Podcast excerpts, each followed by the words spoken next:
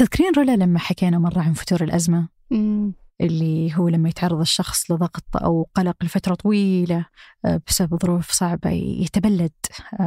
طبعا الظروف هذه ممكن تكون حرب أو كوارث طبيعية. مم. فيتبلد لأنه يأثر على جسمه وذهنه وأشياء كثيرة. فالقضايا الإنسانية هذا قد لا يستجيب لها.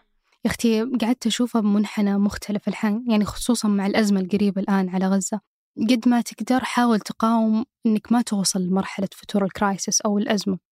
ف يعني ما أدري هو تحليل شخصي أو من منظوري الشخصي قد ما تقدر تتكلم عنها عن اللي. حولك شوفها أتخذ لك موقف تجاه القضية يعني الشاهد على الموضوع أني قاعدة أتذكر كنت أقرأ أمس النشرة الإيمان أسعد كانت تقول حتى ال sensitive content يعني قد ما. تقدر تشوفها وانشره للي حولك أنت أنت قاعد تتعرض ممكن بنسبة 80% اللي جنبك هنا اللي هنا يمكن قاعد يتعرض ل 20% قد ما تقدر تتكلم فيها عشان. هذا الصوت الجديد اللي قاعد قاعد يحرك اللي هو الإعلام إنه كيف الواحد يتكلم كيف الواحد يتخذ موقف. من جد يا أختي هذه الأشياء اللي تبقي القضايا الإنسانية حية. في غزة في أفغانستان صح، في المغرب في كل مكان صح. في سوريا في كل مكان. 100%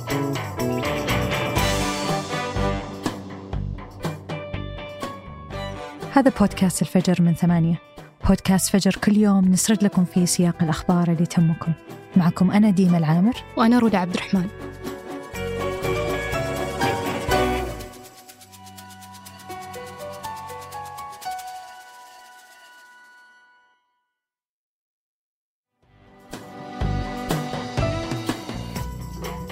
قبل تسع سنوات وتحديدا في 2014 كشفت تقارير موثقة استخدام الاحتلال الإسرائيلي أسلحة فتاكة ومحظورة دوليا خلال عملية عسكرية ضد قطاع غزة.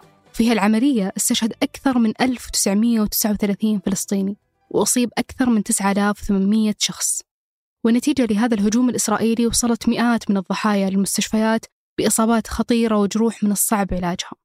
وتشير شهادات الفلسطينيين اللي حصلت عليها وسائل الإعلام في حرب 2014 أن جيش الاحتلال استخدم أسلحة فتاكة من نوع الدايم وهي أسلحة تتسبب في بتر الأطراف وإحداث جروح ما تستجيب للعلاج.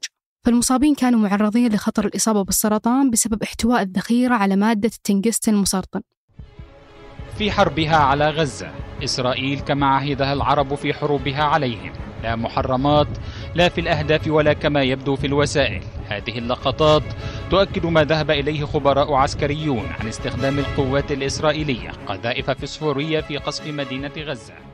ومع بدء الهجوم الإسرائيلي على غزة قبل أكثر من أسبوع أثبتت تقارير تورط جيش الاحتلال في استخدام الأسلحة المحرمة دوليا خصوصا القنابل العنقودية والفسفورية.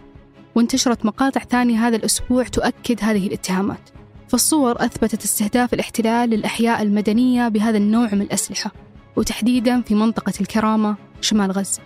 قصف إسرائيلي بقنابل الفوسفور المحرمة دوليا في محيط أبراج الكرامة. هذه المشاهد التي والأسلحة المحرمة دوليا هي في العادة أسلحة غير تقليدية لها قدرة تدميرية على البشر والبنية التحتية ولها تأثيرات على البيئة.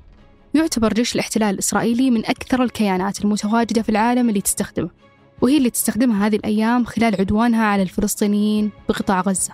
ومن الأسلحة اللي تتهم إسرائيل باستخدامها حاليا هي القنابل العنقودية وهي عبارة عن عبوات متفجرة محشوة بعدد كبير من القنابل الصغيرة وتستخدم للهجوم على أهداف مختلفة مثل العربات المدرعة أو الأشخاص.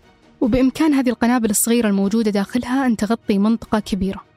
وعادة يتم قذفها من ارتفاعات متوسطة أو عالية يكون لها قوة تدميرية عالية.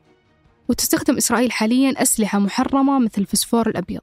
هو عبارة عن مادة شمعية شفافة بيضاء مائلة للإصفرار. لها رائحة تشبه رائحة الثوم وتصنع من الفوسفات.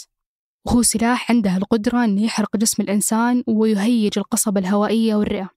ويتفاعل الفسفور الأبيض مع الأكسجين بسرعة كبيرة وينتج عن هذا التفاعل غازات حارقة بدرجات حرارة عالية وسحب من الدخان الأبيض الكثيف. ويترسب الفوسفور الأبيض في التربة أو في أعماق الأنهار والبحار وله تأثيرات على سلامة البيئة. واستخدم الجيش الإسرائيلي قنابل الفسفور الأبيض في حروب سابقة. من بينها الحرب اللي شنها الجيش الإسرائيلي على قطاع غزة نهاية 2008 وبداية 2009 ومن بين الأسلحة المحرمة أيضا القنابل الفراغية. هي قنابل بإمكانها تدمير وتفجير المباني بسرعة تفوق سرعة الضوء. وممكن تسبب للناس العمى وارتجاج الدماغ وتمزق طبلتي الأذن بالإضافة إلى انسداد المجاري الهوائية وانهيار الرئتين. واستخدمت قوات الاحتلال الإسرائيلي هذه القنابل في العدوان على قطاع غزة. ورغم أن اتفاقية جنيف عام 1980 تحرم استخدام الفسفور الأبيض وتعتبر استخدامه هو جريمة حرب. واللي إلى الآن ما زالت تواصل إسرائيل استخدامه حتى اليوم. قالت منظمة هيومن رايتس ووتش إنها تحققت من صحة مقاطع صورت في لبنان وغزة في العاشر والحادي عشر من الشهر الجاري تظهر انفجارات جوية متعددة للفوسفور الأبيض المدفعي. وتتصاعد ردات الفعل الدولية المنددة بجرائم الاحتلال الإسرائيلي واللي شملت جرائم التهجير والحرمان من المساعدات واستهداف المدنيين واستخدام الأسلحة المحظورة. وقالت المقررة الأممية لحقوق الإنسان أن سكان غزة يتعرضون للإبادة والتطهير العرقي. وأن ممارسات جيش الاحتلال من قطع المياه واستهداف المدنيين قاعدة توصل لمستوى جرائم حرب. وأكد وزير الخارجية الصيني وانغ يي أن هجوم إسرائيل على غزة تجاوز حدود الدفاع عن النفس. وحاولت مؤسسات دولية زي المحكمة الجنائية الدولية في السنوات الماضية أنها تفتح تحقيقات ضد جيش الاحتلال الإسرائيلي بتهمة ارتكاب جرائم حرب. إلا أن الحكومة الإسرائيلية رفضت التعاون مع المحكمة بدعم سياسي من أمريكا. وفرضت إدارة الرئيس الأمريكي السابق دونالد ترامب عقوبات على المدعية العامة ومسؤول آخر كبير في المحكمة الدولية. وتعتبر أمريكا من أكبر الداعمين لإسرائيل على المستوى العسكري. فالمساعدات الأمريكية لإسرائيل بدت بعد عام من النكبة وتحديدا في 1949 لكن التعاون العسكري بينهم بدأ فعليا في 1952 بعد توقيعهم اتفاق للدعم اللوجستي الثنائي. وصلت ذروة المساعدات الأمريكية بعد اتفاق السلام مع مصر في 1979 وفي 1985 اتفق رئيس وزراء الاحتلال الإسرائيلي الراحل شيمون بيريز مع وزير الخارجية الأمريكي على منحة سنوية قيمتها 3 مليار دولار. معظمها للأمن وشراء المعدات العسكرية. ورغم أن إسرائيل توصف اليوم بأنها أقوى دول المنطقة عسكريا إلا أنها لا تزال تعتمد على المساعدات العسكرية الأمريكية. رغم حجم الأسلحة اللي تملكها إسرائيل اليوم واستمرارها في تلقي الدعم الأمريكي من الأسلحة والعتاد إلا أن عملية طوفان الأقصى كشفت عن ضعف الاستخبارات الإسرائيلية وهشاشة جيشها في الداخل. فطوفان الأقصى من المقاومة الفلسطينية بمثابة هزيمة تاريخية تحاول إسرائيل تغطيته باستخدام الأسلحة المحظورة وإرهاب المدنيين داخل قطاع غزة.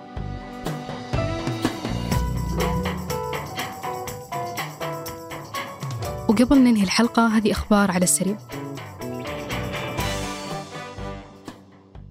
أعلنت دول مجلس التعاون عن عقد جلسة استثنائية للمجلس الوزراء اليوم في مسقط وتهدف الجلسة لمناقشة تطورات الأوضاع في قطاع غزة في سلطنة عمان باعتبارها دولة الرئاسة الحالية لمجلس التعاون.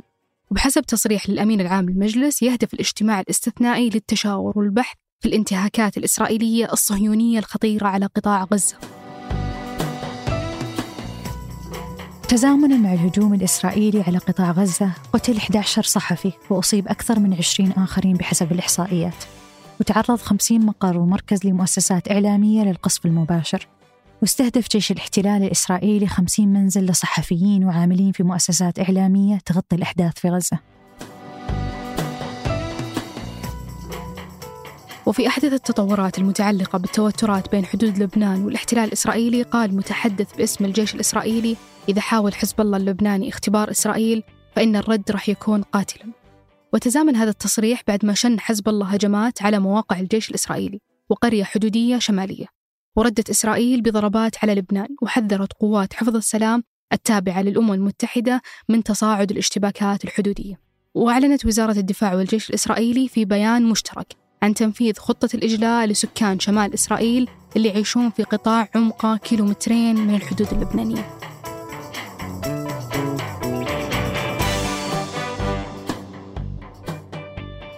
أنتج هذه الحلقة ترك البلوشي وريناد العيسى وقدمتها أنا رولا عبد الرحمن. وأنا ديما العامر. وراجعها وحررها محمود أبو ندى. نشوفكم بكرة الفجر.